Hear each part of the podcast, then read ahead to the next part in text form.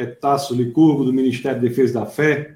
Estamos aqui na nossa escola bíblica, escola bíblica semanal pelo YouTube. Se você não está no YouTube, você vai lá, coloca defesa da fé.tv, é, defesa da fé.tv, que você poderá acessar a nossa escola bíblica de hoje pela, pelo canal do YouTube do Defesa da Fé. Então, meus queridos, toda terça-feira às 21 horas, nós estamos reunidos aqui, não é, para a nossa escola bíblica, nossa escola bíblica semanal, toda terça às 21 horas, nós temos às quintas-feiras, nós temos o nosso webcast, é proibido não pensar. Os domingos às 18 horas nós temos o culto da palavra. E hoje é o momento de nós estudarmos as escrituras. E eu irei falar o tema do, da escola bíblica de hoje é tal pai, tal filho. Nós iremos estudar iremos estudar a relação entre o Pai e Jesus. Né? E a próxima aula, na próxima semana, será sobre o Espírito Santo. Então, gostaria de dar boas-vindas a todos vocês. Deixa eu ver aqui no pessoal do YouTube, tem algumas pessoas que já, já comentaram. Deixa eu colocar aqui. Eu repito, você que está no Instagram aí, se você quiser, vá lá para o YouTube, no Defesa da Fé.tv, canal de vídeos do Defesa da Fé, que é o melhor lugar para você se conectar, tá bom? Então já temos várias pessoas conectadas aqui conosco. Nós temos o Reginaldo, que dá graça e paz, boa noite, lá de Ourinhos. Seja muito bem-vindo, Reginaldo. Seja muito bem-vindo. Olha, acabou de aparecer aqui um cappuccino. Seja muito bem-vindo, Reginaldo. A Lucielma também está aqui conosco de Americana, São Paulo, está conectada, seja muito bem-vinda. É, Lucielma, nós temos também o Ricardo Rodrigues, grande Ricardo, sua família querida. Tá, boa noite, paz, pastor, vamos aprender, estamos com saudades. Também estou com muita saudade de todos vocês de Natal. No final de semana estarei aí, darei um pulo aí neste final de semana, tá bom? Para rever todos é, vocês. Olha, a Dani está conectada conosco aqui também pelo YouTube. Da paz do Senhor, seja muito é, bem-vinda, Dani. Nós temos a Sueli de BH, a avó de Larinha, saudade de Larinha também. A mocinha, a criancinha linda do Defesa da Fé. Saudade de todos vocês. O Kardec está aqui também, de Natal. Seja muito bem-vinda. A Gilmara também está conosco. Diz a paz do Senhor. Graças a Deus por mais uma oportunidade abençoe o pastor, que Deus nos abençoe a todos. Olha aqui o pastor Judson aqui está conectado conosco também. Dá ótima noite a todos. Boa noite ao pastor Judson. O Jocélio está aqui também. Dá boa noite a todos. Mais uma oportunidade de aprendermos as escrituras. É isso aí. É muito bom essas oportunidades que Deus nos dá para todos juntos aprendermos mais sobre as escrituras. Nós temos a Elizabeth Andrade da Paz do Senhor, da boa noite. O grande Franklin está aqui também. Olá, Franklin, da boa noite. Ana Paula está aqui também. Mazeu, da boa noite, boa noite. O nosso amigo Serrano, querido Serrano, da boa noite. O Jocélio também está aqui de Fortaleza, turma forte de Fortaleza. Não é? As pessoas dizem que o áudio está bom quando eu pedi, todos dizem que o áudio está bom, que bom. Ó, quem está aqui também é a Girlene, tá? Boa noite, boa noite, Girlene. Kardec disse que o áudio está e o vídeo estão bons também, como todos disseram. O Caio está aqui também, não é? Daniel diz: boa noite e paz. Pastor, convido o Orlando Licurgo para o webcast. Ele é alto nível. É o Orlando Licurgo, é alto nível mesmo. Vamos ver se ele aparece aí, viu? Vamos ver se ele qualquer dia ele faz um webcast. A Vanê, ele sempre aparece, sempre conosco aqui nos nossos webcasts. O webcast é das quintas-feiras. Aqui nós temos a escola bíblica hoje. A Vanessa está aqui também, de Pernambuco. Muito bem-vinda. A Gilene é lá do Defesa da Fé Natal, nossa querida Gilene, Gigi. A Rai está aqui também, da boa noite, saudade. Saudade de todos vocês de Natal, né? E vocês de Natal, faz um tempo, esse final de semana estarei aí. Luana Pompeu, diz que o está vivo. Que bom, tá tudo bem. A pastora Jéssica está aqui. Muito bem-vinda, pastora. O Reginaldo. Não era nem oito horas, já tinha deixado meu like. Ah, rapaz, ainda bem que você disse isso aí. Toda a vida eu me esqueço. Então, vocês, por favor, deixem o like aí, deixem é, compartilhem o vídeo. É muito importante isso é, para nós, tá bom? Compartilhe o vídeo. É, o Kevin, a, olha aí, o homem da informática, o, o o homem da bateria, o nosso querido Kevin, menino aí, o rapaz, o homem de Deus. Muito bem-vindo. Ana Paula aqui de Fortaleza. Você deixa aí seus comentários, daqui a pouco nós vamos ler. Vamos já começar a nossa escola bíblica. Muita gente também aqui, estou olhando aqui, está no Instagram. Está conectado conosco. Então, se você quiser ver os, vi, é, os versos que nós vamos colocar, tudo compartilhar, você que está no Instagram, você é convidado também a entrar pelo YouTube. Tá bom? Hoje nós vamos conversar sobre Jesus e o Pai. Acho que na próxima aula eu vou falar sobre o Espírito Santo, com mais aprofundamento. aprofundamento. Hoje nós vamos falar sobre Jesus e sobre o Pai. Eu tenho aqui as escrituras à minha frente que eu vou compartilhando com vocês os versos que eu quero que leiamos.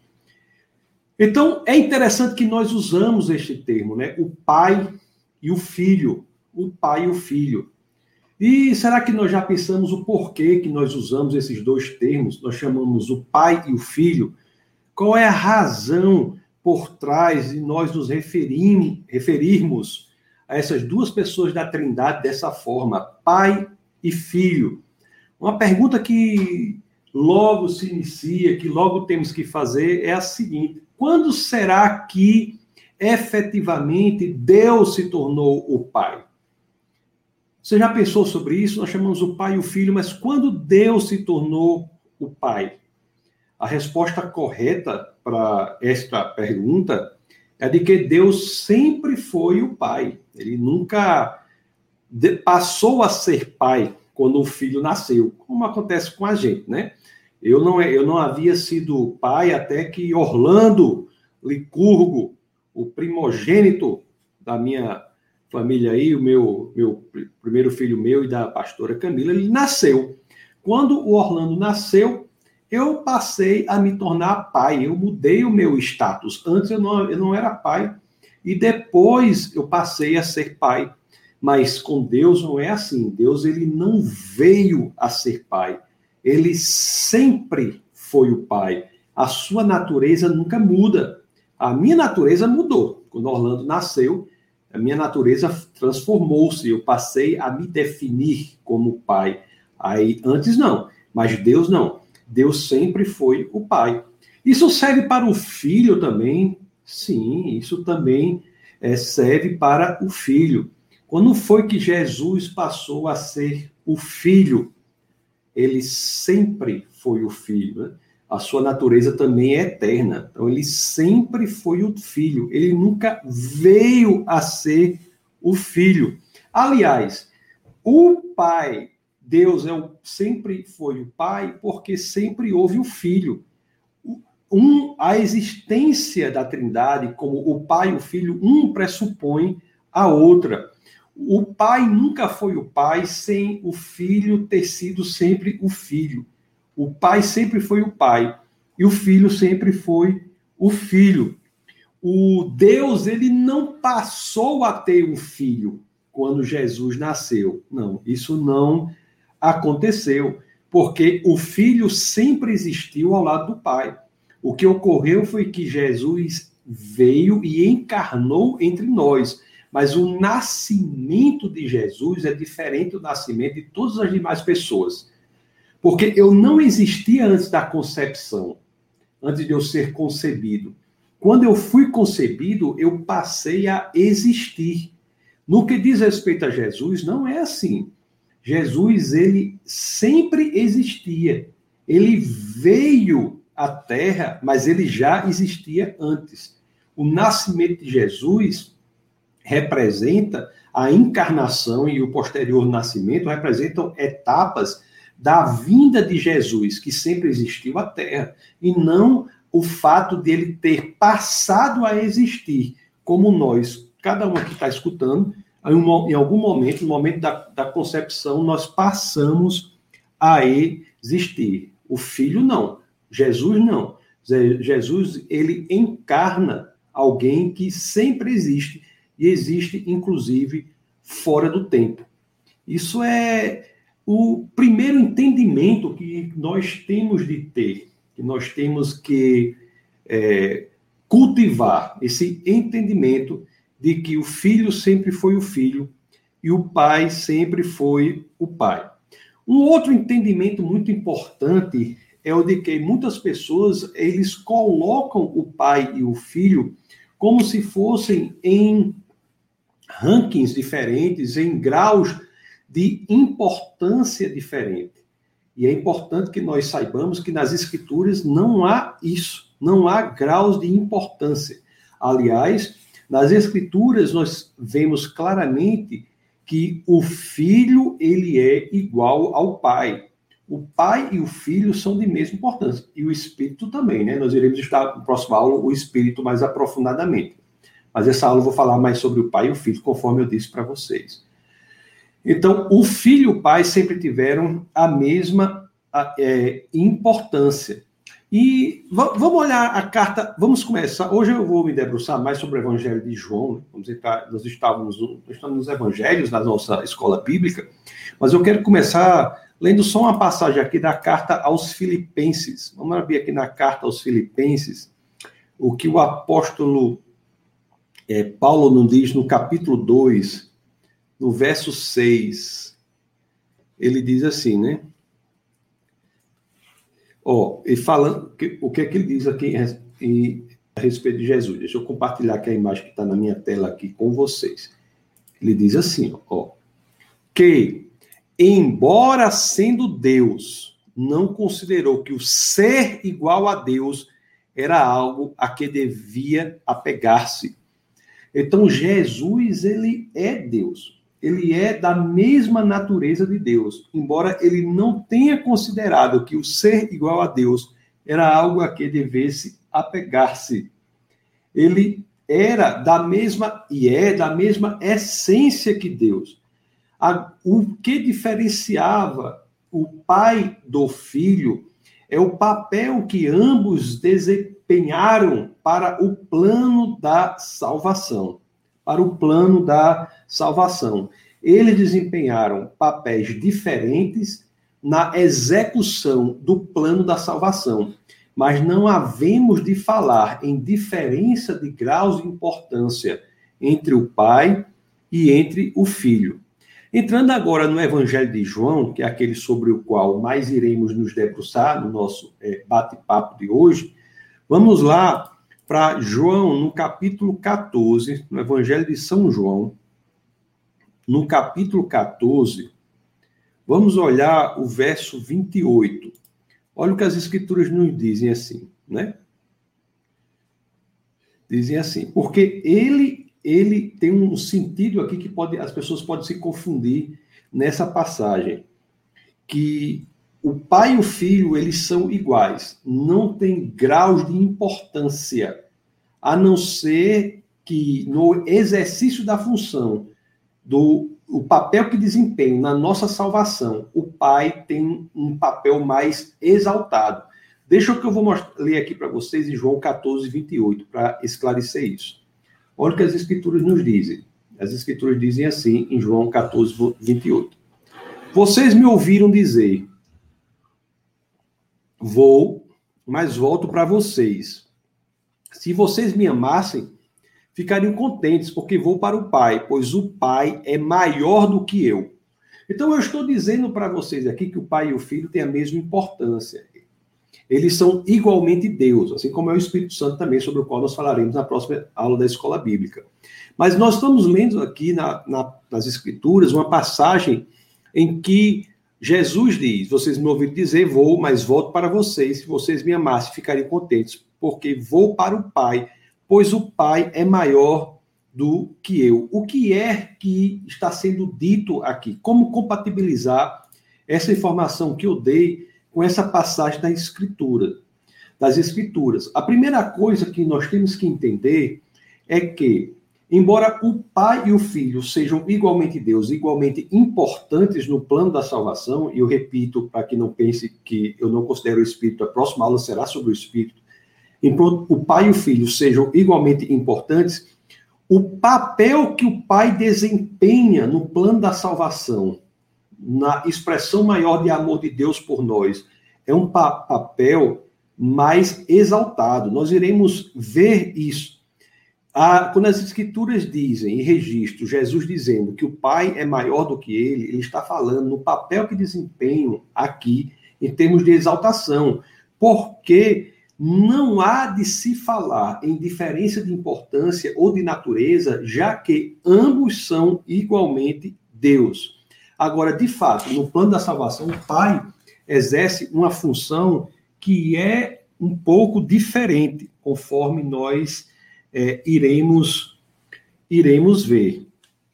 O, o filho, e preste atenção que como é interessante isso.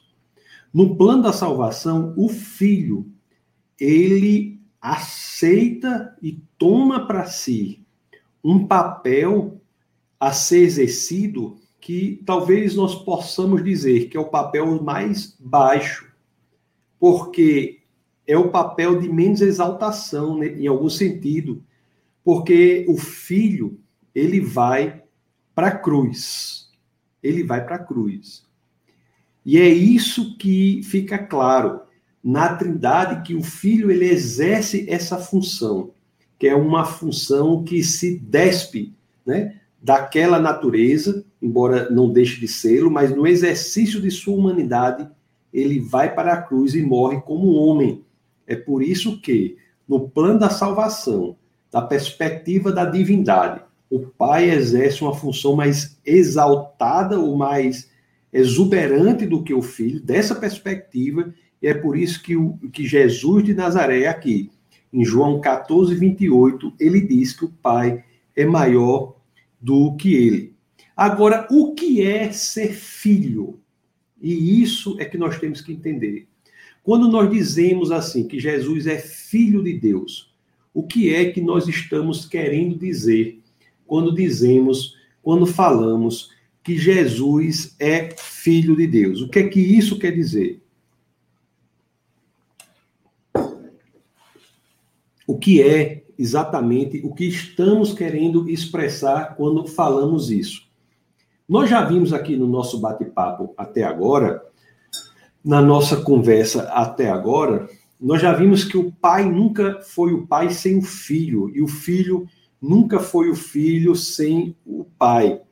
Nós vimos também que essa relação entre o filho e o pai, a relação entre Jesus e o pai, entre Deus e Jesus é uma relação que nunca teve um início e nunca terá um fim, porque Deus existe fora do tempo e já existe fora do tempo nesta relação da Trindade.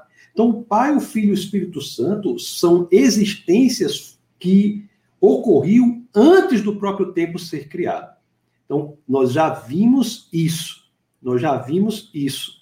Agora, por que filho e por que pai? Como é que esse termo é utilizado?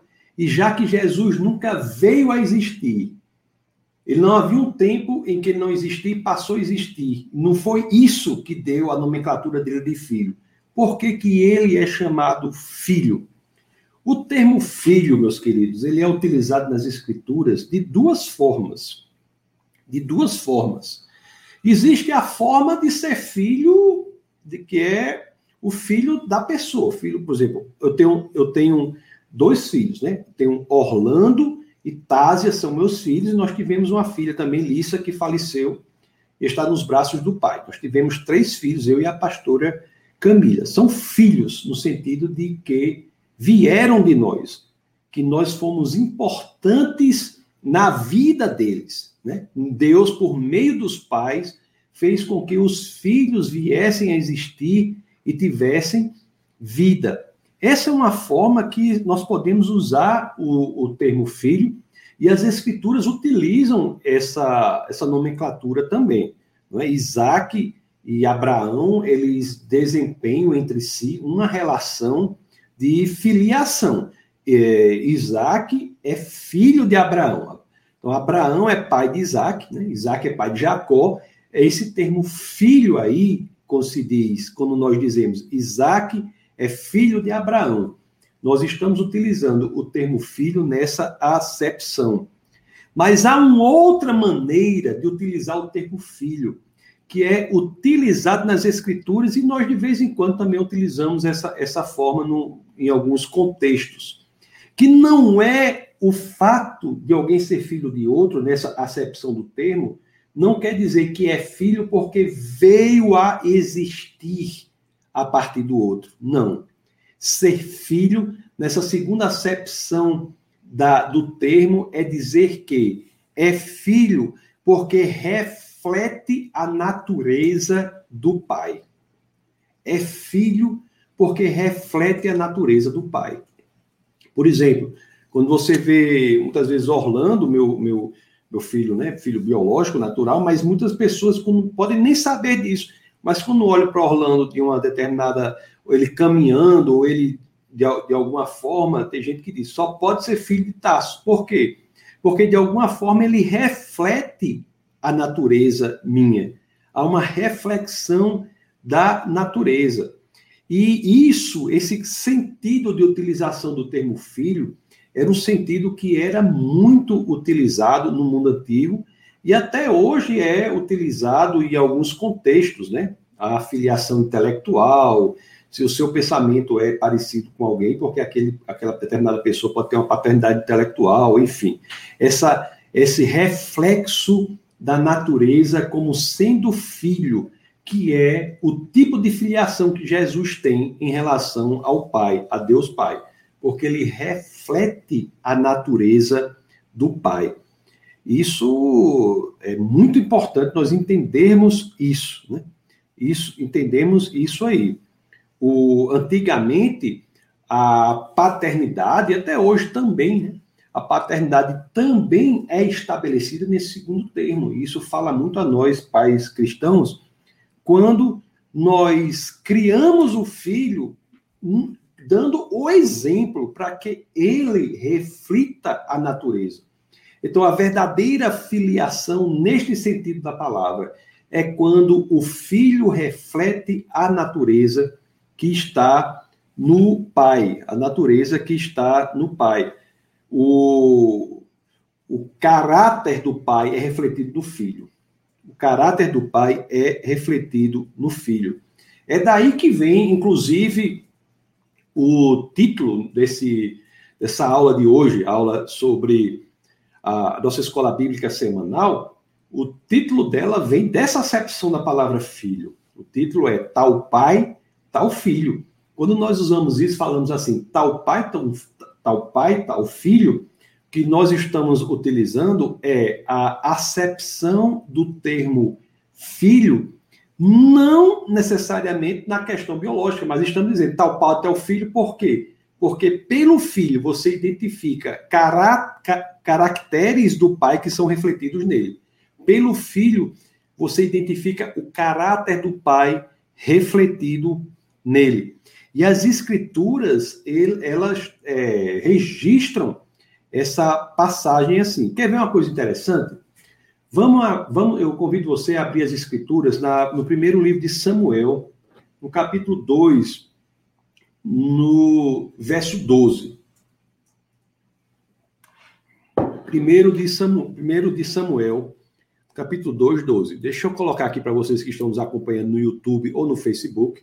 Eu não tenho como acompanhar para você que está no Instagram, mas você abre aí sua, suas escrituras no primeiro livro de Samuel, no capítulo 2, no verso 12, as escrituras dizem assim: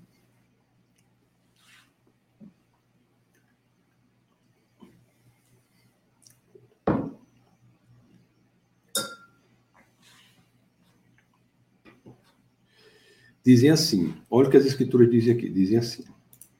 Primeiro livro de Samuel, capítulo 12, verso 12, assim, ó. Os filhos de Eli eram ímpios, pois não se importavam com um, com o Senhor. Deixa eu ver aqui, essa aqui é a tradução NVI. Deixa eu ver o que me traz aqui a Almeida. Almeida, o 12. Olha, a, a, eu prefiro a Almeida aqui, que é mais adequada.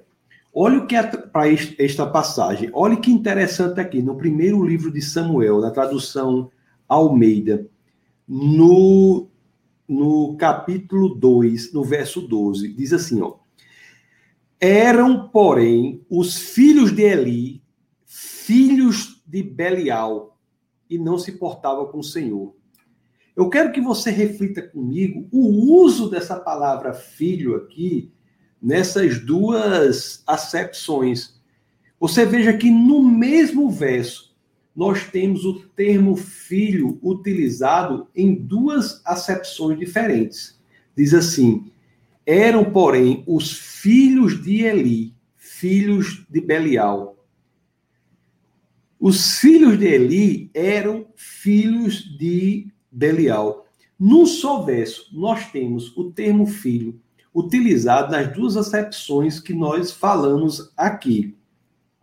Está dizendo aqui que aqueles eram filhos biológicos, filhos de Eli, eram a, descendência de Eli, mas que o caráter desses filhos não refletia o caráter de Eli, mas refletia o caráter de Belial, ou seja, refletia o caráter do inimigo das nossas almas, o caráter do demônio. Você veja como é curioso que um só verso traz a, o termo filho nas duas acepções que nós estamos expondo aqui. Olha só que, que, que coisa curiosa. Os filhos de Eli eram filhos de Belial. Os filhos, na acepção biológica de Eli, mais pareciam filhos de Belial, porque o caráter desses filhos não refletia o caráter de Eli, mas o caráter de Belial. Isso é uma maneira de demonstrar que as escrituras utilizavam essas duas acepções. Mas também nós temos em outras partes das, das escrituras também, e com, e com uma natureza muito melhor. O próprio li, é, livro de Êxodo, e muitos outros lugares, mas só para abrir aqui no livro de Êxodo, no capítulo 4, no verso 23, Êxodo 4, 23, as escrituras dizem assim, ó. Digo-te, pois, digo-te, pois, deixa ir meu filho, para que me sirva, mas se recusares deixá-lo ir, eis que eu mandarei teu filho, teu primogênito.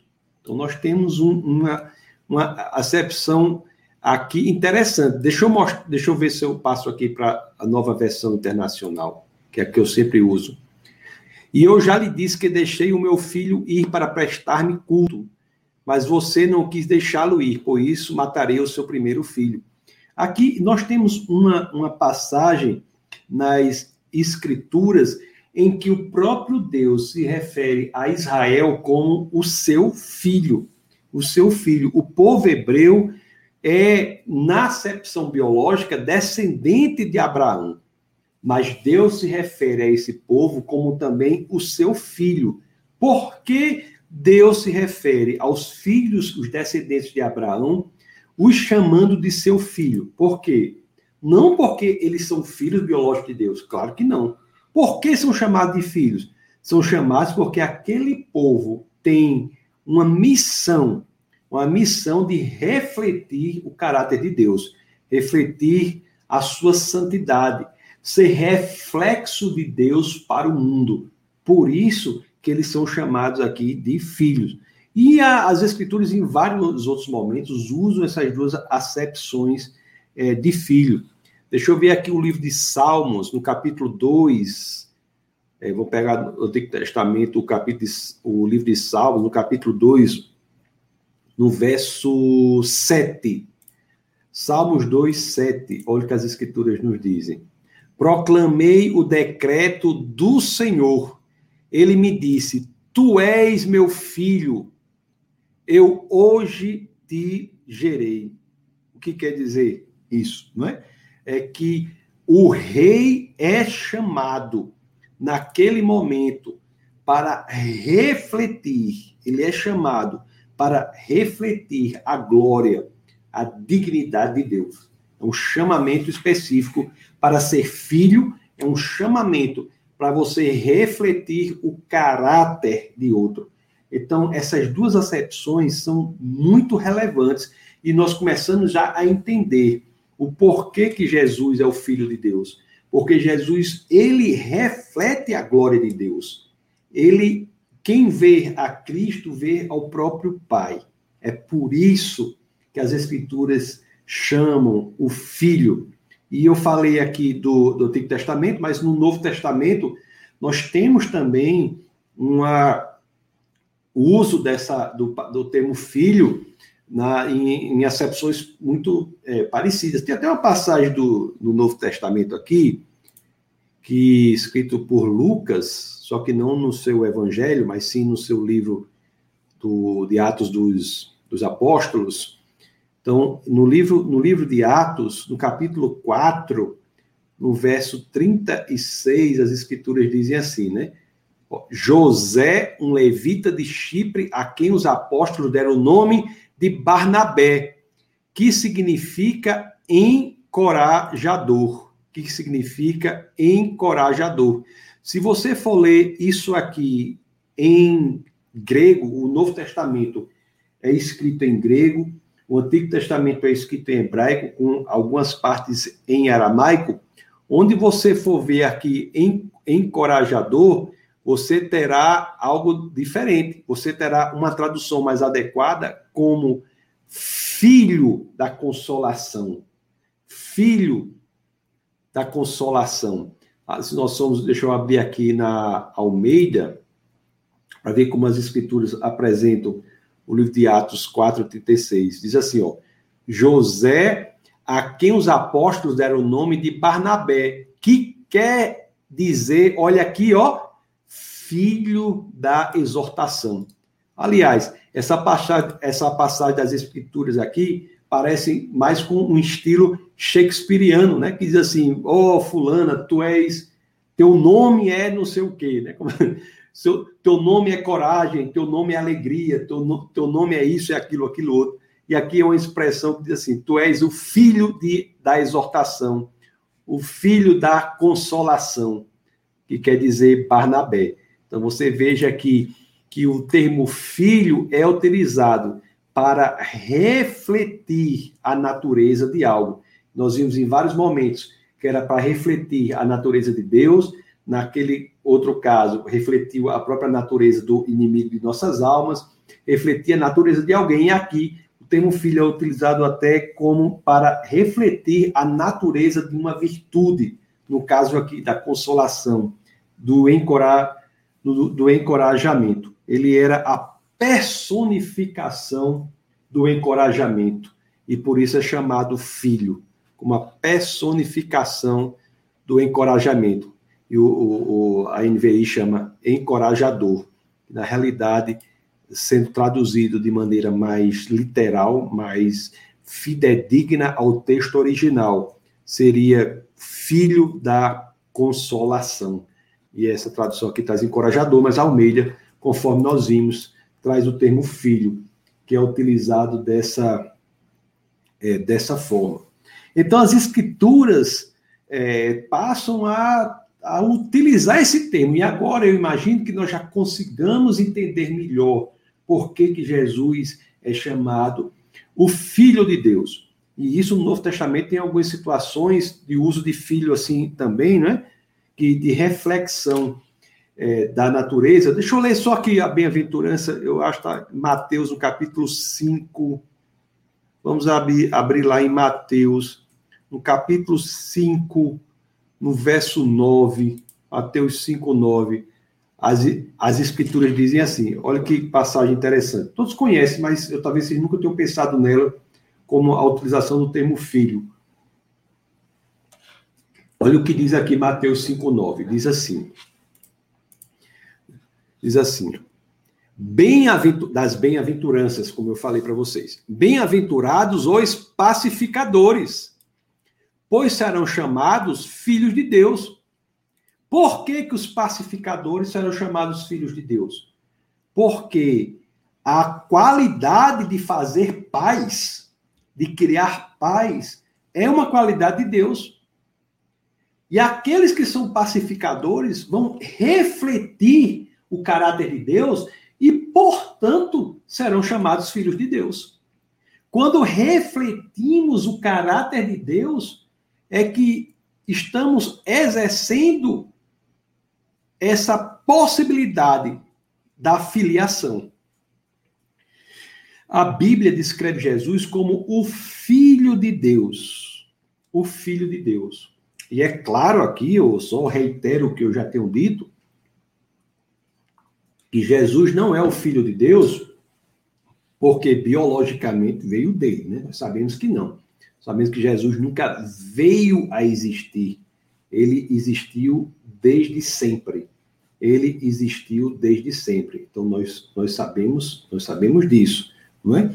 Mas por que que Jesus é então filho de Deus? E agora vai a resposta direta.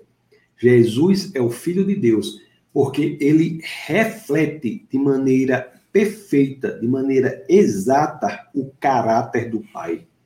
O caráter do Pai. Ele é tudo que o Pai é, só que encarnado. É por isso, por ser o Filho de Deus, refletir o caráter do Pai, que nós podemos conhecer o Pai conhecendo o Filho. Olhe que profundo isso, não é? Olhe que profundo isso. Para nós vermos bem aqui, eu vou ver, vamos voltar ao Evangelho de João. Vamos lá para o capítulo 5, Evangelho de João. Vamos para o capítulo 5. Deixa eu ver aqui. Vamos aqui para o verso 19. Jesus ele reflete o caráter do Pai. E vamos ver em João 5,19 o que, é que as Escrituras trazem. Olha o que as Escrituras dizem. Jesus lhes deu esta resposta.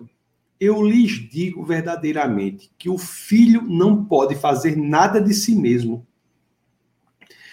pois só pode fazer o que vê o pai fazer, porque o que o pai faz, o filho também faz.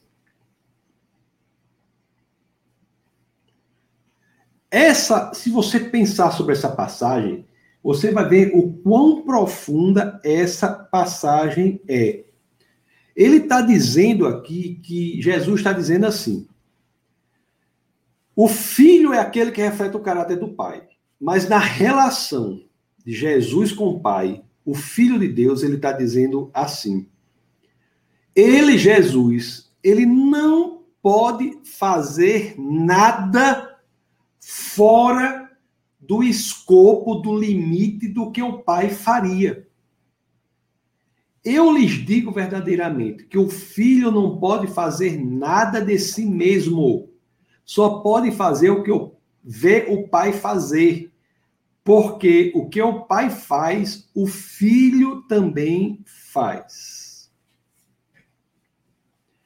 Se você pensar essa primeira parte diz algo profundo.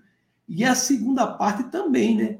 Só o pai fa o que o pai faz, o filho também faz.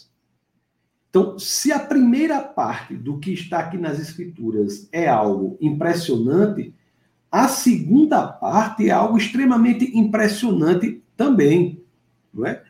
Porque tudo o que o pai faz, o filho faz. É, a, o que Jesus faz é um reflexo da atividade de Deus. Mas toda a atividade de Deus também encontra reflexo em Jesus. Deixa eu deixar claro isso aqui, que essa passagem é de uma profundidade muito grande em relação à natureza de Jesus. Porque ele não só está dizendo aqui que tudo o que ele faz, tudo o que Jesus faz, é um reflexo da atividade de Deus. Ele não só está dizendo isso.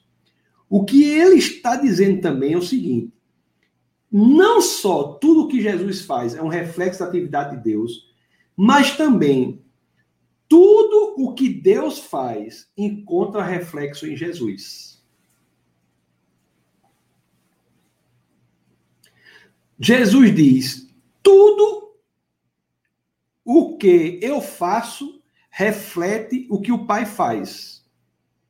E diz: tudo o que o Pai faz encontra reflexo no que eu faço.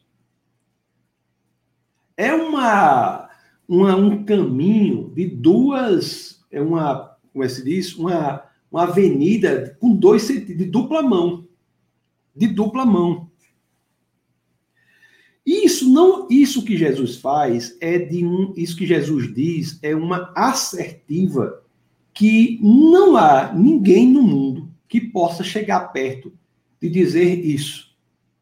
A relação de Jesus com o Pai é uma relação que é intangível, in, in, in, ninguém no mundo pode chegar perto disso. Por quê? Porque nós podemos, ao refletirmos o caráter de Deus, nós podemos refletir coisas que Deus faz, mas não é tudo o que Deus faz que nós, humanos, pessoas como eu e você, conseguimos refletir. Jesus não. O que Jesus diz aqui é que não há nada que o Pai faça que não encontre reflexo nele, Jesus. Mas em mim, por exemplo, Taços, em você, há coisas que o Pai faz que não tem jeito de encontrar reflexo em você. Embora haja coisas que você faça que reflitam o que Deus faz. Por exemplo, a gente pode amar, a gente pode perdoar, e isso reflete a natureza de Deus. A gente pode promover a paz, e isso reflete a natureza de Deus. Mas há coisas que Deus faz que eu e você não conseguimos fazer, mas Jesus fazia. Por exemplo, uma coisa que Deus faz que eu não consigo fazer: criar algo a partir do nada. Eu não consigo fazer isso. Aliás, eu até vi um autor escrevendo um, algo assim: se você acha que você pode refletir por inteiro o caráter de Deus, me digam qual foi a última vez que você criou o universo. Criou um universo. Criar o universo é algo que Deus pode fazer, mas que eu e você não podemos. Mas Jesus diz nas Escrituras que tudo o que Deus faz, ele também pode fazer. Encontra uma correlação perfeita na natureza do Pai e na natureza do Filho, e é por isso que é chamado Filho de Deus. Uma coisa, por exemplo, que Deus pode fazer, que eu não consigo fazer, você não consegue fazer, mas Jesus consegue fazer, porque ele reflete tudo que Deus faz. Sabe o que é? Dar a vida. Dar a vida. No culto do, da, do domingo às 18 horas, nós temos pregado sobre o Evangelho de João e saímos há pouco da, da, da passagem da ressurreição de Lázaro. Jesus ressuscita por quê? Porque o que Deus pode fazer, ele pode fazer. Jesus ressuscita os mortos, porque Deus dá a vida, ele dá a vida. Jesus, ele pode fazer um julga, o julgamento final. Por quê? Porque o Pai também faz isso.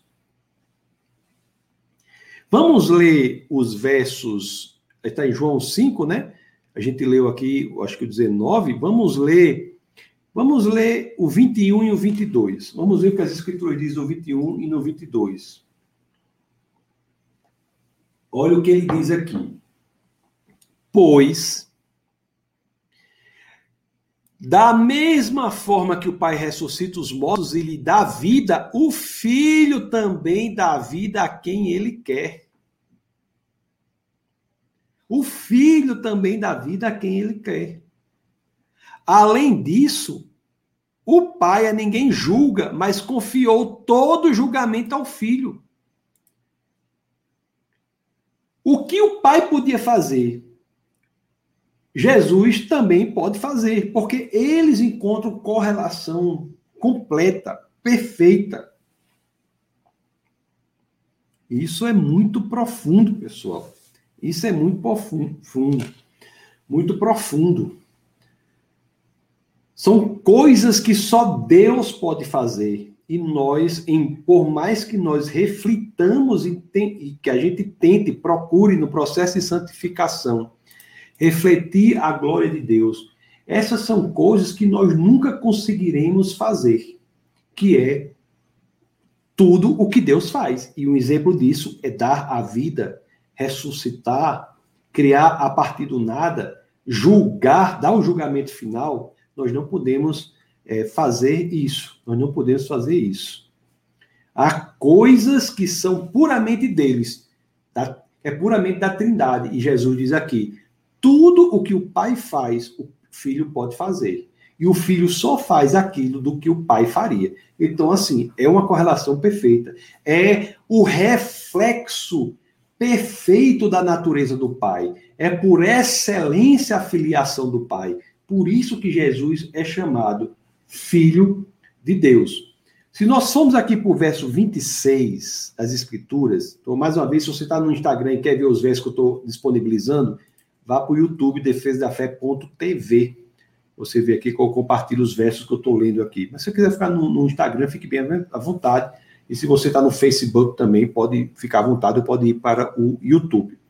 Então, o 26 diz assim, né? Vamos ver o que 26 diz aqui, ó. Olhe essa passagem como ela é estruturada. Pois, da mesma forma como o Pai tem vida em si mesmo, eu não tenho vida em mim mesmo. A minha vida foi dada por Deus para mim, utilizando os meus pais biológicos. Utilizando meus pais biológicos. Eu acabei de ser avisado pela equipe do, do Defesa da Fé que os versos estão sendo colocados também no Instagram. Então, ele dá, o, o pai dá. Eu não tenho vida em mim mesmo, mas 26 diz assim, ó. Pois, da mesma forma como o pai tem vida em si mesmo, ele concedeu ao filho ter vida em si mesmo. Ter vida em si mesmo é uma coisa que eu não tenho vida em mim mesmo, e você não tem vida em você mesmo. Não tem.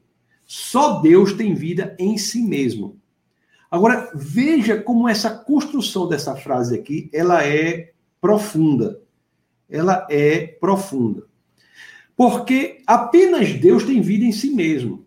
Aliás, me permita um parêntese, é, um, um parêntese, por favor, quando nós vamos lá no livro de. Eu não vou entrar agora, mas a passagem de que eu gosto muito, lá no livro de Êxodo, quando nós vamos lá, né, que após aquele período de silêncio, que Deus volta a aparecer a Moisés, volta a aparecer ao seu povo, né? Volta a aparecer ao seu povo lá, depois do, do, do silêncio lá nos 400 anos de escravidão no Egito, ele volta lá chamar Moisés para libertar o povo, e ele aparece em, uma, em um arbusto flamejante, em uma chamada sarça ardente, ele, ele aparece ali. E quando eles aparecem de, dessa forma, nós vemos que o arbusto flamejante e a sassa ardente não consomem o arbusto. A chama não consome o arbusto. A, a, o fogo não consome o arbusto. A, não consome a sassa. Por quê? Porque o fogo tem. O fogo tem. Aqui, deixa eu ver aqui a bateria do celular para não cair o Instagram. Acho que tá deve estar carregando. Porque o fogo tem vida em si mesmo. Ele não depende do combustível para sobreviver. É, é a vida em si mesmo. É algo que só Deus pode ter. Só Deus tem vida em si mesmo. E, e aqui nessa passagem nós lemos isso, conforme eu mostrei para vocês, quando diz assim, ó, Pois, da mesma forma como o Pai tem vida em si mesmo, ele concedeu ao Filho ter vida em si mesmo. É algo muito interessante como esta sentença é estruturada do ponto de vista teológico, para que nós entendamos o que quer ser dito aqui. Está dizendo que o pai e o filho, eles compartilham da vida em si mesmo. Não foi o pai que, que concedeu ao filho ter vida unicamente. Porque se assim fosse, o filho não seria o reflexo total da natureza do pai. O pai concede ao filho ter vida em si mesmo, que só Deus pode ter. Só Deus pode ter. Meus queridos, é por isso, inclusive, e aqui nós entramos numa dimensão mais prática do plano da salvação, é, sobre o qual eu falei no início do nosso bate-papo. É pelo fato de ter vida em si mesmo que em Cristo nós encontramos vida. Nós só buscamos vida verdadeiramente em Cristo, porque a Ele é concedido ter vida em si mesmo, porque Ele é Deus. Se você não tem vida em si mesmo, você não pode fazer com que ninguém seja fique vivo. E Jesus pode, por quê? Porque as Escrituras nos dizem que o Pai que tem vida em si mesmo concedeu ao Filho ter vida em si mesmo. Essa, esse entendimento teologicamente profundo da natureza de Jesus é o que dá a viabilidade de nós buscarmos em Cristo a vida.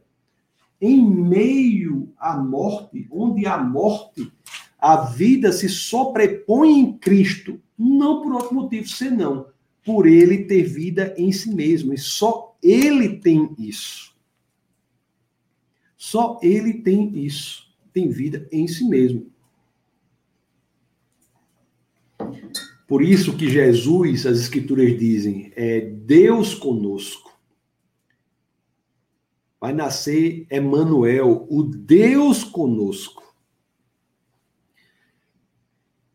Porque é aquele que tem vida em si mesmo, que encarna no meio de nós aquele que tem vida em si mesmo, que encarna no meio de nós. Meus queridos e amados irmãos, eu tenho dito isso já algumas vezes e aqui repito. Sem um entendimento profundo, e quando eu falo profundo, é quando sai do âmbito do cérebro e chega à realidade do coração, de que Jesus é Deus, é o genuíno reflexo do Pai, o Novo Testamento, sem este entendimento profundo, não faz sentido. Não faz sentido. É por Jesus ser verdadeiramente Deus que tudo faz sentido. Olhe que interessante. Como Jesus é o reflexo perfeito do Pai, é que nós não poderíamos conhecer o Pai se Jesus não fosse Deus.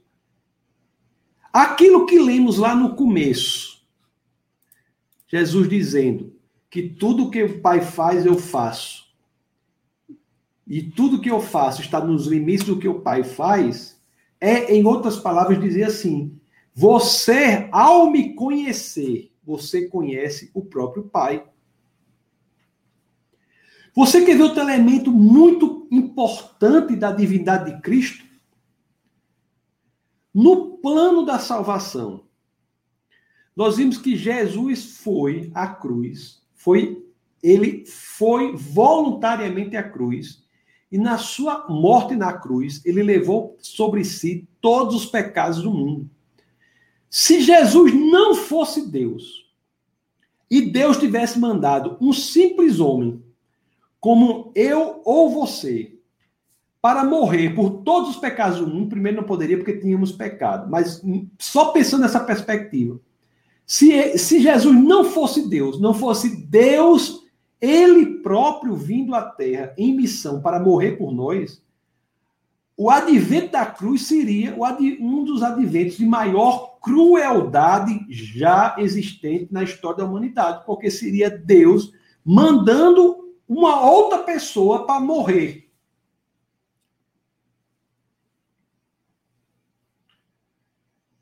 O fato de Jesus ser Deus também é importantíssimo, porque em Cristo, por ele ser Deus, é que temos segurança da nossa salvação. Esses elementos, muitas vezes as pessoas não entendem esses elementos teológicos, ou quando entendem no âmbito mental, não deixam aquilo inundar o coração, porque na realidade elas não estão vivendo com um entendimento genuíno de que Jesus é Deus. Esse é o entendimento primeiro. Jesus é Deus. Você se lembra daquela passagem de Filipe?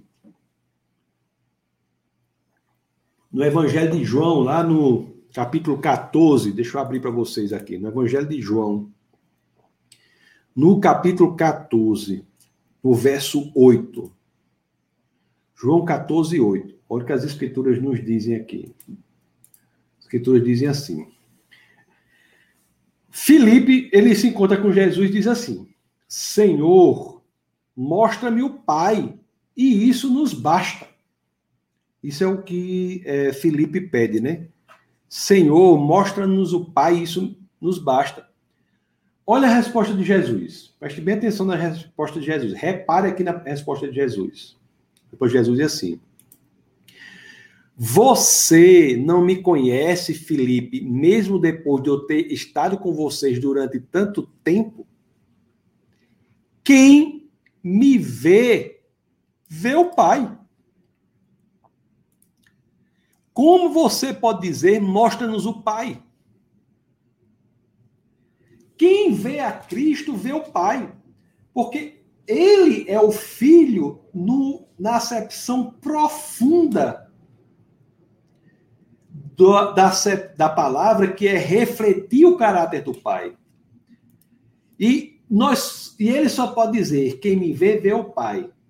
Porque ele está dizendo que ele é o reflexo perfeito do Pai.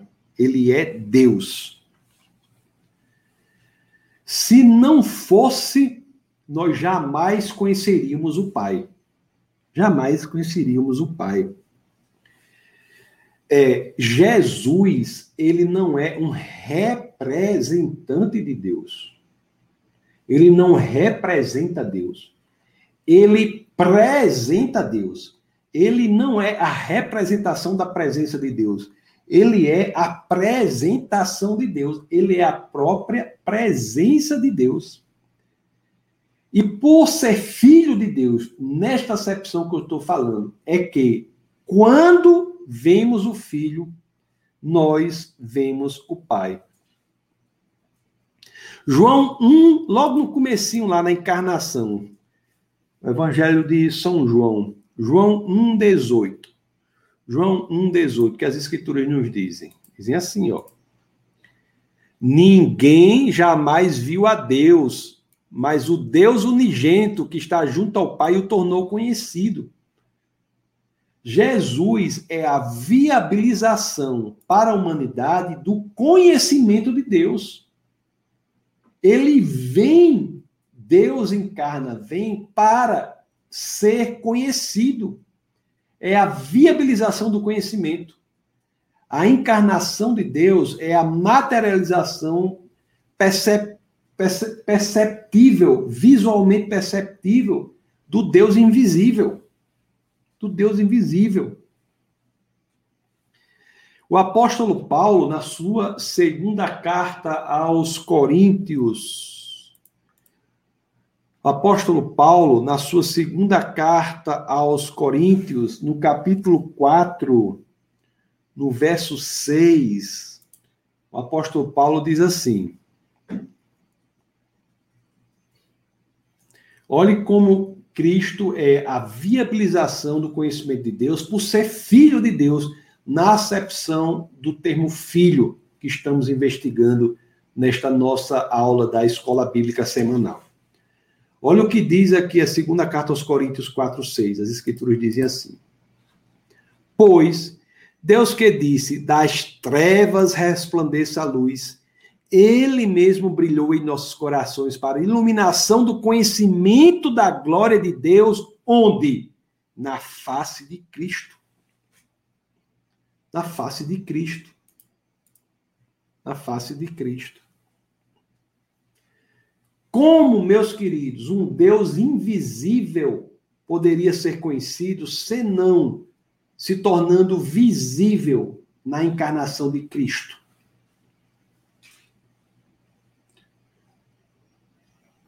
O ápice da revelação de Deus é Cristo, não por outro motivo, senão pelo motivo de que é Ele próprio se fazendo visível. E mais uma vez, Se ele não fosse Deus, o que seria a cruz? O que seria a cruz? Qual é a história da Bíblia? Deus manda o seu próprio filho para morrer por nós. Ele manda a si próprio para morrer por nós. Jesus é Deus em missão na terra. Ele manda a si próprio para morrer por nós. Se Jesus não fosse Deus, era Deus mandando uma outra pessoa inocente para morrer por nós, se ele achasse alguém que não tem. Por que, que o envio de um inocente para morrer por nós não é um exemplo de crueldade, injustiça e terror? Por quê? Porque este inocente é o próprio Deus, é ele enviando a si próprio. É aí que a cruz deixa de ser elemento de tortura, injustiça, passa a ser expressão de amor e justiça.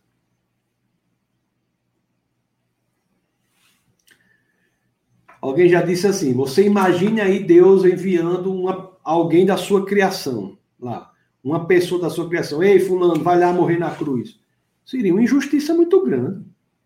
Mas ele não. Por amor a nós, ele mesmo vem e morre por nós, pelos nossos pecados, aquele que não tem pecados.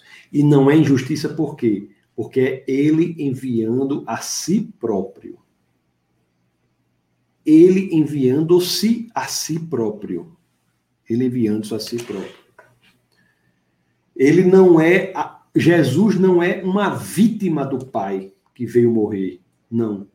Ele é o próprio Deus. O mistério da Trindade soluciona essa possibilidade de ser uma injustiça. Como é que você vai Deus sentenciaria alguém por um crime que ele não cometeu sem isso ser uma injustiça?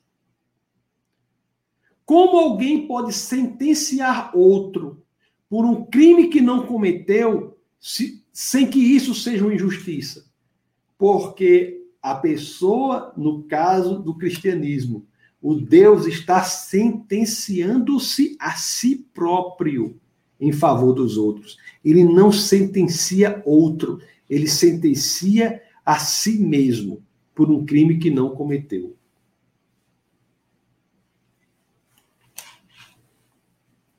É, meus queridos. É isso. Vocês estão vendo aqui Efésios capítulo 3, verso 11.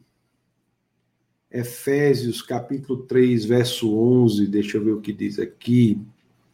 Ver se eu acho aqui. Efésios, Efésios capítulo 3, verso 11. As escrituras dizem assim. A do plano diz assim de acordo com o seu eterno plano que ele realizou em Cristo Jesus, nosso Senhor. É por isso que o plano de Deus não é injustiça, porque envolve o Pai e o Filho. E repito, né? Próxima aula falaremos sobre o Espírito Santo, que envolve o Espírito Santo também. Eu vou até falar qual é o papel do Espírito Santo aqui hoje, rapidamente, para não ficar só dois. Então envolve o Pai, o Filho e o Espírito Santo também neste plano da salvação. E por que não é um plano injusto? Porque aquele inocente que vem morrer por nós, ele é o próprio Deus. Ele é o próprio Deus. Não é interessante isso? O grande preço a ser pago, o grande custo que teve de ser considerado foi de Deus com o próprio Deus, porque Jesus é Deus, é Deus dando-se a si próprio. Por isso que a teologia do cristianismo é tão profunda, sabe? É uma teologia extremamente profunda.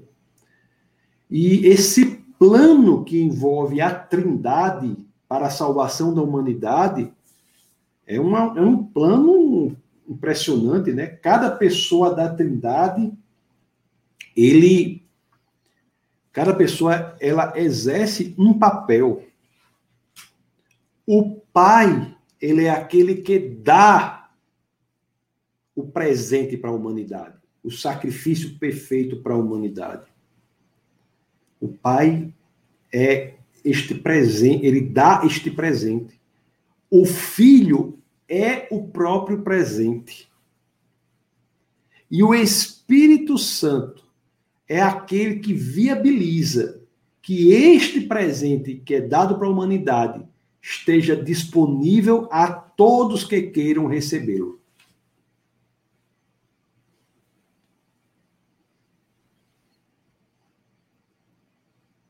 Não é incrível isso? Não é incrível isso? Pois é, meus queridos. Vocês que estão no Instagram, no Facebook, se quiserem fazer comentários que eu possa ler depois, façam no YouTube. O YouTube é defesadafé.tv. Pois é, meus queridos. O pai é aquele que doa, que dá o presente. O filho é o próprio presente.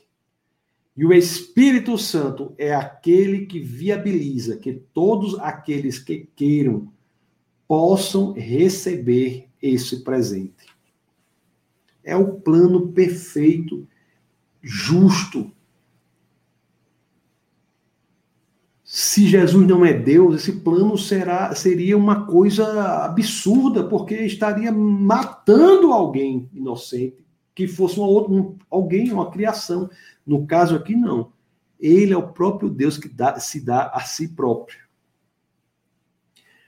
Não é fácil, envolve um custo, né? Alguém já disse, você quer, quer ter uma ideia do quão difícil é, custo que é envolvido, tanto para o pai para o filho, se lembre lá da passagem de Abraão e Isaac lá no Monte Moriá.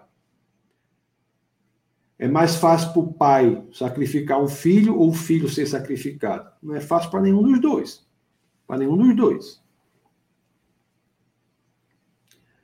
E o interessante é isso o interessante é isso. No momento em que este plano é realizado, no momento que esse plano é realizado, a reconexão do homem com Deus é estabelecida, a reconciliação é restabelecida em Cristo. É Deus quando se dá a si próprio para morrer pela humanidade. Isso não é injusto, porque Jesus é Deus mas ao Jesus pagar o preço que deveria ser pago pela humanidade, o preço é pago e a relação é restabelecida. Romanos, o apóstolo Paulo, na carta aos Romanos, no capítulo 5, no verso 8.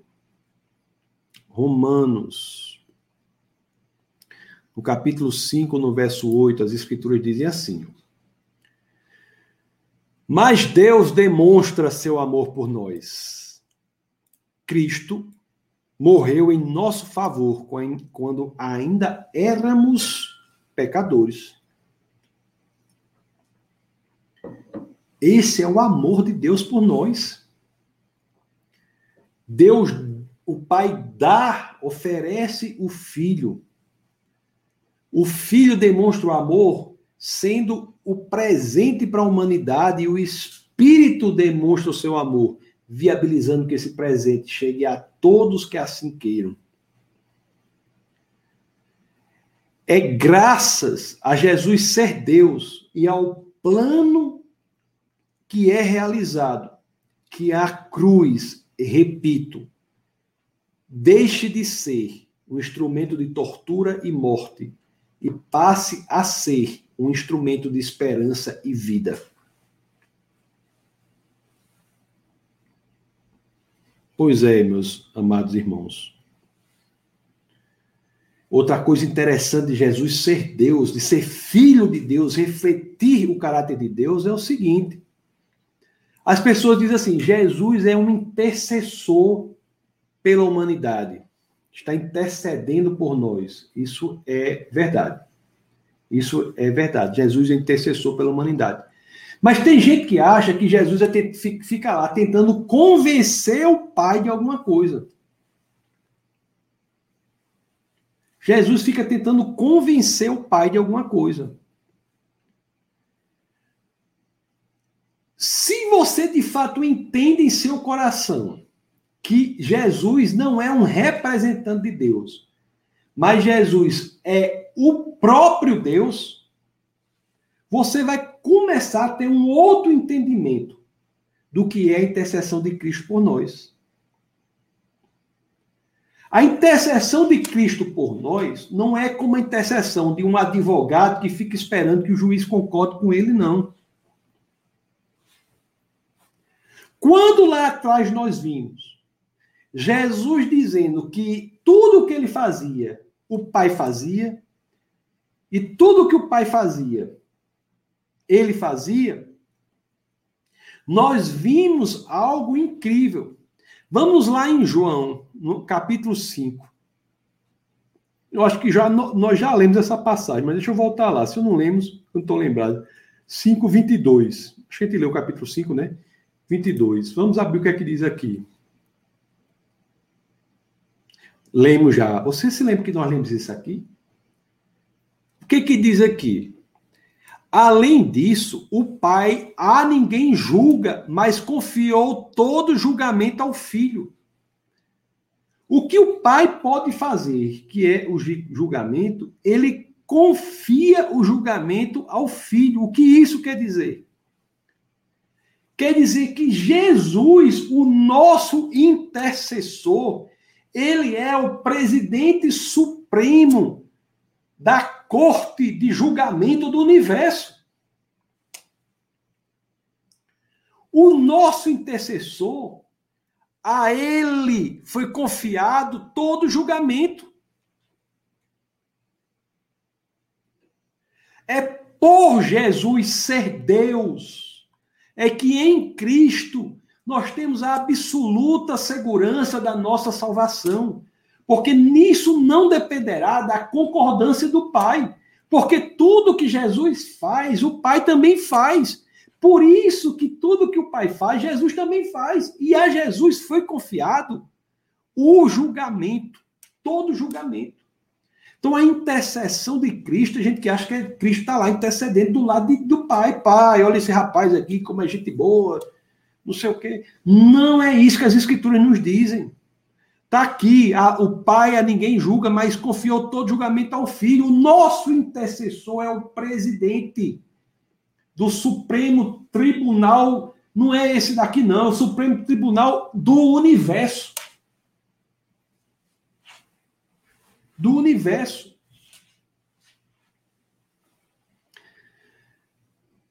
Em outras palavras, no Supremo Tribunal Federal, esse daqui do, de, do Brasil, né? O já está aqui em Brasília, quando um, um magistrado lá, um dos 11 ministros, decide algo por si próprio, monocraticamente, né, cabe recurso ao conselho.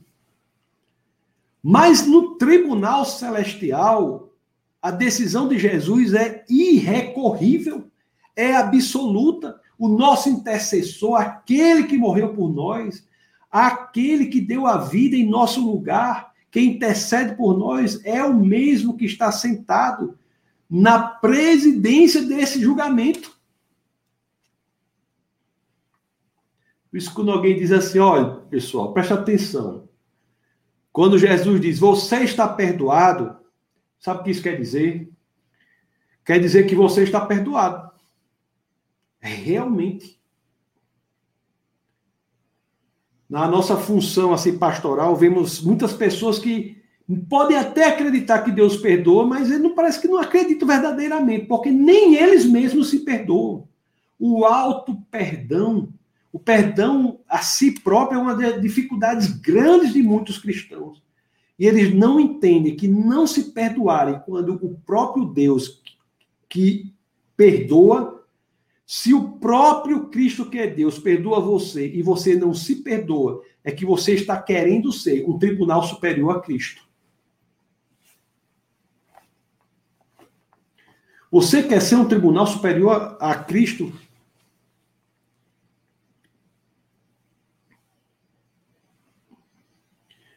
Por Jesus ser Deus, verdadeiramente é que nós temos a possibilidade de crescermos em fé fé. É por isso que podemos colocar nossa confiança nele, confiar em Jesus. Eu estou aqui no verso 22, vamos ver o 24. Olha, olha o que diz aqui, ó. Eu lhes asseguro, é uma segurança, não é uma dúvida. João 5:24. Eu lhes asseguro, quem ouve a minha palavra e crê naquele que me enviou, tem a vida eterna e não será condenado, mas já passou da morte para a vida. Por quê? Porque este que intercede por nós é Deus. E nada que ele faz o Pai não faria. Tudo que Jesus faz, o Pai faria. Por isso que encontramos segurança, por isso que ele diz: Eu lhes asseguro. Se ele não fosse Deus, ele não poderia assegurar nada. Se ele fosse um intercessor tentando convencer um juiz, ele não poderia assegurar nada. Ele diz: Eu lhes asseguro, porque nada do que ele faz o Pai não faria.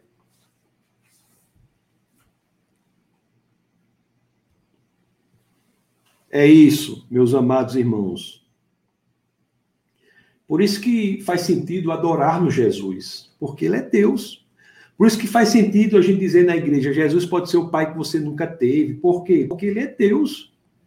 Não é porque ele é uma pessoa muito um grande professor de moral, uma pessoa, não, porque ele é Deus. Por isso que nós podemos dizer, Jesus é a resposta para qualquer que seja o seu problema. Por que nós dizemos isso com convicção? Porque ele é Deus. Porque ele é Deus. Jesus é o Filho de Deus. Porque ele é o reflexo perfeito do Pai. Ele é Deus. Na carta. Na, não, nos, deixa eu ver aqui, está aqui um livro de, tá, em Hebreus Vamos em Hebreus.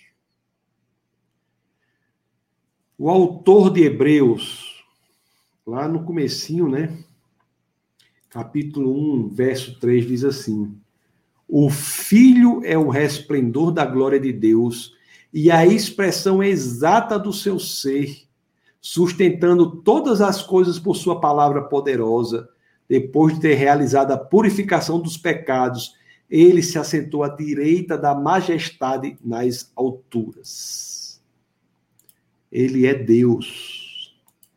Ele é Deus, meus queridos. Então não viva sem essa convicção da divindade de Cristo. Você não viva sem isso. Ele é Deus entre nós. A divindade dele é o alicerce de tudo é o alicerce de tudo. Amém? É isso aí. O, o pai confiou o julgamento ao filho. Ele é o intercessor com a natureza do juiz supremo. Pois que segura a salvação quando estamos verdadeiramente em Cristo. Estamos verdadeiramente em Cristo. 10 e 20, deixa eu ler os comentários. Próxima aula sobre o Espírito Santo, a próxima aula. Vamos ver quem é o Espírito Santo. Espírito Santo, a gente fala muito sobre o Espírito Santo, mas estuda pouco o Espírito Santo. Terça-feira da próxima semana, 21 horas, a nossa aula sobre o Espírito Santo.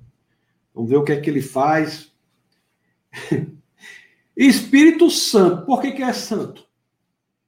Você sabe? Por que, que a gente chama Espírito Santo?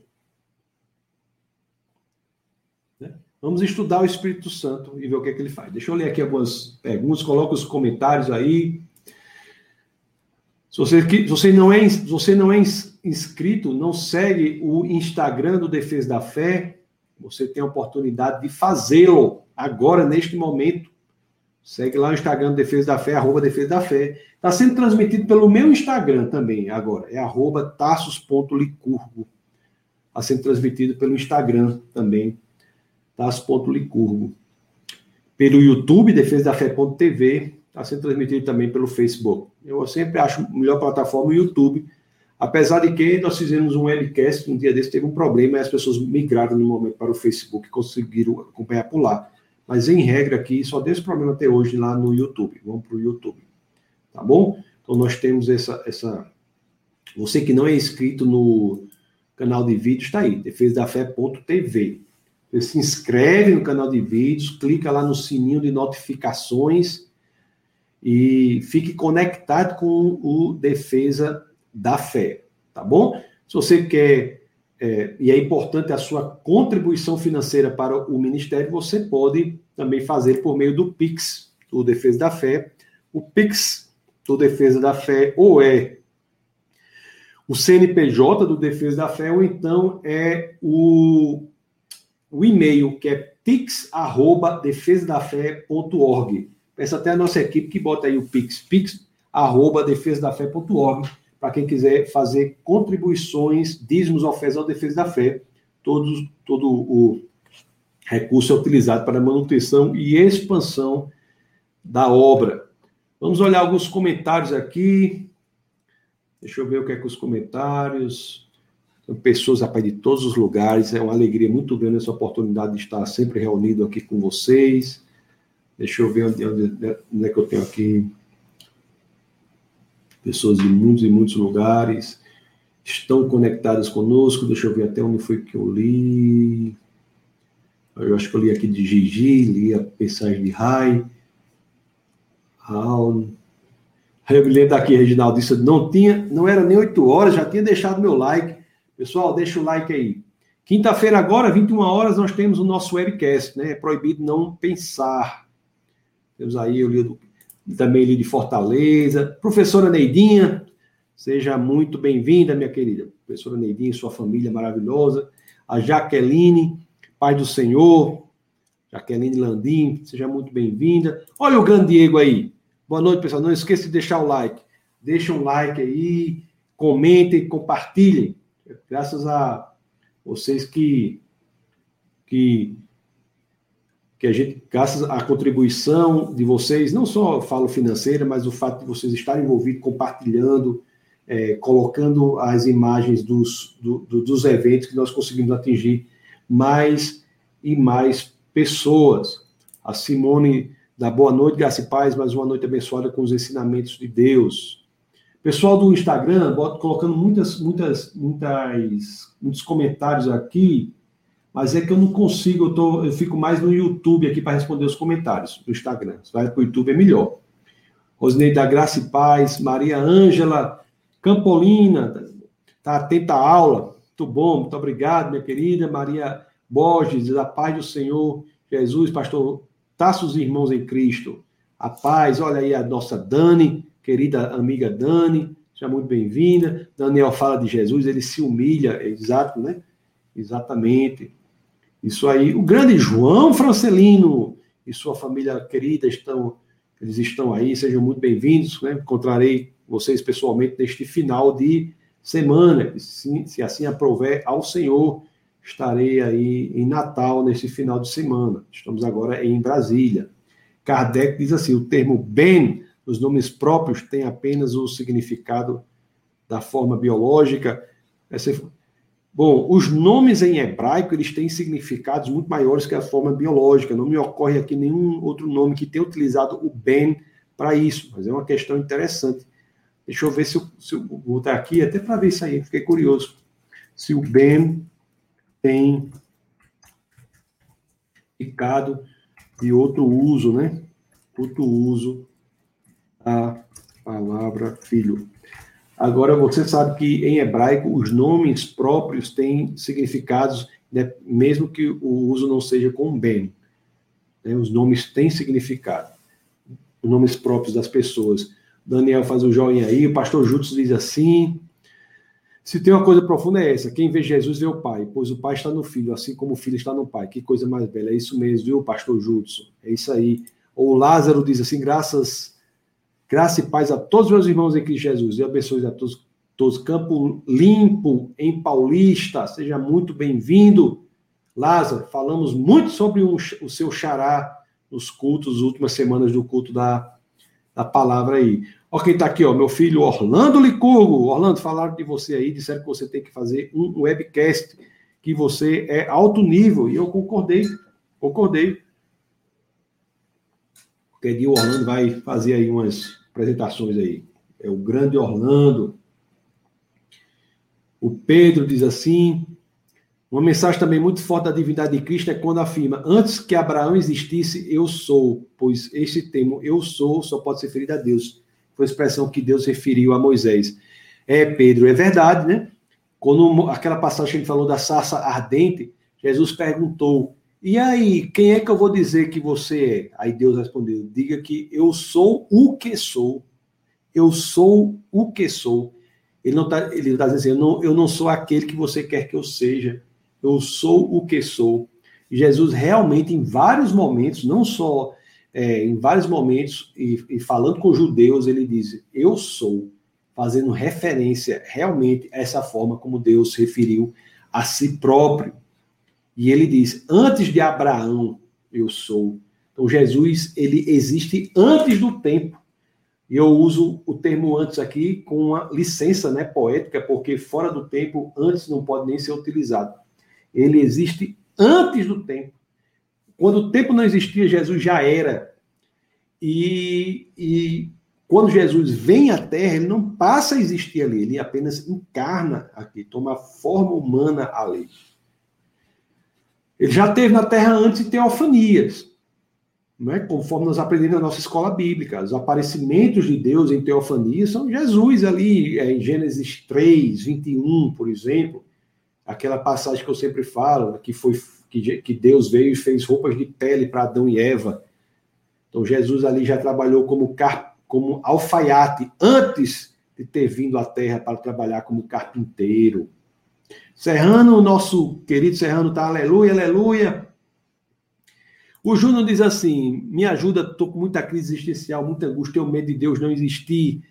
Meu querido amigo Júnior, o que as escrituras dizem sobre isso é: se você busca verdadeiramente com seu coração, hoje à noite você faz uma oração, né? Diz assim: Senhor, se o Senhor é real, se torne presente em minha vida, faça-se presente. Eu quero conhecê-lo mais profundamente. As escrituras garantem que isso acontecerá. Se a, se a sua angústia é existencial, a oração é o maior remédio o melhor remédio. Então, conte conosco. E você depois mande aí para o WhatsApp do Ministério 84 981 85 1517, o WhatsApp do Defesa da Fé. Você manda o seu contato, aí que alguém pode, inclusive, falar com você e orar com você, alguém do Defesa da Fé. Tá bom? Faça isso aí. Daniel diz: a criatura se volta contra o Criador. É, Exatamente, né? Eles condenam Jesus à morte, não sabendo que o plano de Deus era resgatar a humanidade, morrendo por nós. O Pedro diz amém, glória a Deus, amém. Daniel faz, você está no lugar certo, acompanhando os estudos por aqui, Deus já está falando com você. Amém, Daniel. Isso mesmo, viu? Isso mesmo, você não está só, meu querido.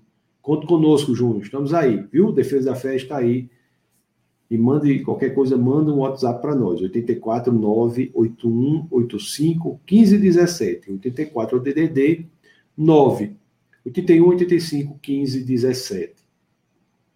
Daniel faz, eu não tenho fé suficiente para acreditar que Deus não existe. O Pedro diz assim, ó, amém, que evangelho maravilhoso do Deus Trino, é por isso que no batismo de Jesus, estava presente o Pai falando: Esse é o meu filho amado, e o Espírito estava repousando em Jesus em forma de pomba. Isso mesmo. Quem morreu na cruz foi Jesus, homem, não Deus, porque é impossível Deus morrer, porque senão ele não seria Deus, assim penso. As escolas bíblicas Sóstenes, aqui, semanais, as aulas sobre a ressurreição, a aula sobre a ressurreição ainda está disponível em defesadafé.tv.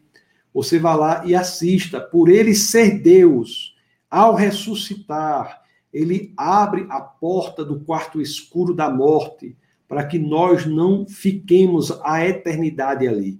A porta de saída do quarto escuro da morte, por meio da ressurreição, foi aberta por Jesus, que ao morrer ressuscitou por ser Deus. Ele é ressuscitado pelo Espírito de Deus. Então, Jesus ele não apenas vive, Sóstenes. As escrituras dizem, ele ressuscitou. E ao dizer ele ressuscitou, a Bíblia diz que com isso a morte não teve poder sobre ele. De fato, por ser Deus, a morte não tem poder sobre ele. A única discordância que, que eu tenho com você diz assim, é quem morreu na cruz não foi Jesus. Não, Jesus morreu, mas ressuscitou. Assim, o conteúdo do que você está dizendo aqui, eu concordo que é o conteúdo de que a morte não tem poder sobre Deus. E de fato não teve. Não porque Jesus não morreu, mas sim porque morreu e ressuscitou. Tá bom? O Reginaldo diz assim, lá em Gênesis 26, 5, porque Abraão me obedeceu e guardou os meus preceitos, meus mandamentos, meus decretos e minhas leis, como pode ser se a lei foi escrita? Pois é, desde o começo nós temos, é, nós temos Deus ensinando a humanidade. Ensinando a humanidade. Desde Gênesis, nós já temos preceitos que são ensinados, inclusive em Gênesis 3, é, 20, é, 3, 21, que eu até falei aqui há pouco tempo atrás, um dos preceitos do plano da salvação já é ensinado ali, que é necessário o derramamento do sangue para lidar com os pecados. O animal é morto. E com a pele animal. Por que, que é morto? Porque fala que Deus os cobriu com pele. E essa pele não era uma pele artificial. Então, o que nós temos é preceitos que são ensinados durante toda a história da humanidade, e essa, essa revelação encontra seu ápice não nas leis especificamente, mas em Jesus, que é a personificação do exercício da lei. Então, as leis são gradativamente ensinadas, não como pré-requisitos para a salvação, mas como forma de viver para quem é salvo. As leis são dadas para um povo que já é o povo de Deus. Isso é importante, Reginaldo. As leis não são dadas para um povo que quer ser o povo de Deus. As leis não são dadas para o povo se tornar o povo de Deus. As leis são dadas porque aquele povo já é o povo de Deus. Então é muito importante essa distinção. Jesus morreu como Deus ou como homem por nós. Né?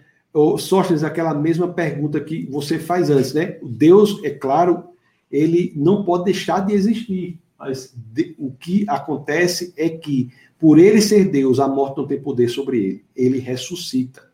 O Pedro diz assim: é também por isso que o batismo vem em nome do Pai, do Filho e do Espírito Santo, porque é uma referência ao Deus Trino, que opera em todo o plano da redenção humana. Sim, nós, quando defesa da fé, ao batizarmos, nós batizamos em nome do Pai, do Filho do Espírito Santo. Serrano diz assim: só entendi essa passagem de hoje, pastor. Muito obrigado. Eu que agradeço por sua presença, Serrano. O Pedro diz: Amém. Louvado seja nosso Redentor e Senhor, que é o supremo juiz do universo. Glória a Deus, glória a Deus. Serrano da glória a Deus. O Daniel, eu estou indo para Daniel, diz assim: então, Jesus é nosso juiz, no, no, nosso advogado. Jesus é o nosso intercessor, é o nosso advogado, mas não é um advogado que precisa convencer o, ju, o juiz, porque tudo que o advogado faz é aquilo que o juiz faria. Tudo que o advogado Jesus faz é o que o pai faria. Foi isso que começamos vendo. Tudo o que o intercessor faz é o que o juiz faria. Então, é por isso que temos a segurança da salvação, porque Jesus é Deus. Não é que Jesus vai convencer o pai de alguma coisa ele já tem a própria natureza do Pai. O Pedro diz, amém, pastor Tá, só nos cabe nos rendermos em adoração. Isso mesmo. Isso nos leva à adoração a Jesus, porque ele é Deus. Nós não adoramos aquele que não é Deus. Isso é muito importante. Nós não adoramos aquele que não é Deus. Nosso Senhor e Salvador Jesus Cristo, verdadeiro Deus e a vida eterna. Né? O Sóstenes diz assim: Timóteo diz que só existe um intercessor de Deus e os homens, Jesus Cristo, verdadeiro Deus, verdadeiro homem. É verdade, só existe um intercessor, e esse intercessor é o próprio Deus. É o próprio Deus. Exatamente. Maria Borges diz amém, Carlos diz amém. Porque Deus se encarnou como filho? Deus veio à humanidade e virou carne para que pudesse morrer por nós, pagar o preço pelo pecado. E ao ressuscitar e ascender fisicamente aos céus, ele leva a nossa humanidade aos céus. A resposta profunda para isso está nas últimas aulas, que estão ainda disponíveis no defesa da fé.tv. Por favor, assistam a aula da, da. Eu não sei se a morte já está, da crucificação, da ressurreição, da ascensão. Estão todas disponíveis aí no defesa da fé.tv. Né? O Bruno de Junho. Ele existe sim, como diz escrito, o Senhor socorro presente na hora da angústia. Ora é o Senhor Jesus e conversa com ele. A Bíblia diz que ele se revela a nós. Peça a ele, amém, Bruno. Isso mesmo, viu? Isso mesmo. Elivânia, já deixei, já deixei, já deixei, pastor. Petrolina, Pernambuco, aqui. Bom, é isso aí, pessoal. Por fim, o Janilson disse: vou fazer minha inscrição. Será mais fácil do que marcar o pastor no garrafão jogando basquete. É, é isso, meu querido. O basquete é uma, um esporte maravilhoso, né? Acho que no céu vai ter basquete, não vai não? O Cris, Cris diz amém, Cris. Por fim, para terminar, o Pedro diz assim: Pastor Tassi, como entender aquela passagem Jó 17, em que Jesus fala: E a vida eterna é, é esta, que te conheçam a ti, o único Deus verdadeiro, Jesus, que enviaste. É, o conhece... Bom, te... temos que analisar especificamente a passagem, mas o... uma coisa interessante é a seguinte: nem tudo o que Jó diz nessa... nesse caso aqui está certo. Mas às vezes a pessoa lê as escrituras, você tem que prestar atenção em que contexto é dito e por quem diz. Por exemplo, no livro de Jó, dos amigos de Jó, tem várias posições do, dos amigos de Jó que Deus não concorda com as posições. A Bíblia é um reflexo do que ocorreu. Então nós temos que entender que o que genuinamente é a expressão da vontade de Deus é quando nós vemos que Deus está falando ou que Jesus está falando. Tudo o que a Bíblia diz é verdade. É verdade. Você está falando de João, né? João 17,3. Você está falando de. Eu entendi, João aqui. João 17,3. Ah, tá bom. É porque tem esse negócio do, do acento, né? João 17,3. A Escritura diz: Esta é a vida eterna, que te conheçam o único Deus verdadeiro e a Jesus Cristo a quem enviaste. Nós conhecemos a Deus por meio de Jesus. Não é? Jesus é o Deus que se faz visível, se faz revelado. Jesus é a revelação de Deus. As escrituras são a palavra de Deus. E João 1, João 14 diz que o Logos, a palavra, encarnou entre nós. Então Jesus é a revelação de Deus. Então, esta é a vida eterna, que te conheçam o único Deus verdadeiro e a Jesus Cristo a quem enviaste. Então, o sentido da vida é conhecer a Deus, entregar a vida a Ele. Ok? Bom, pessoal, muito obrigado pela presença de vocês. Já são 10h40, geralmente a gente vai até 10h20. O Janilson diz amém. Uma grande alegria aqui. Erivânia, deixei o like, então deixe um like aí, tá bom? Deixe um like aí, que Deus os abençoe poderosamente. Quinta-feira nós teremos o nosso webcast É Proibido Não Pensar, tá bom? Domingo se Deus quiser, estarei em Natal, aí na Igreja Defesa da Fé. Será uma grande alegria rever toda a turma aí.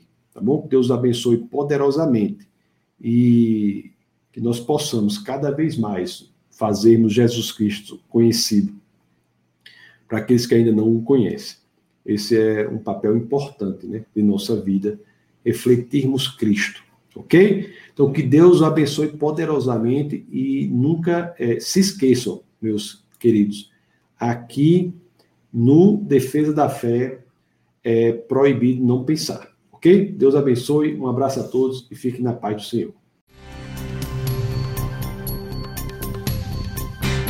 Essa foi uma produção do Ministério Internacional Defesa da Fé, um ministério comprometido em amar as pessoas, abraçar a verdade e glorificar a Deus. Para saber mais sobre o que fazemos, acesse defesadafé.org.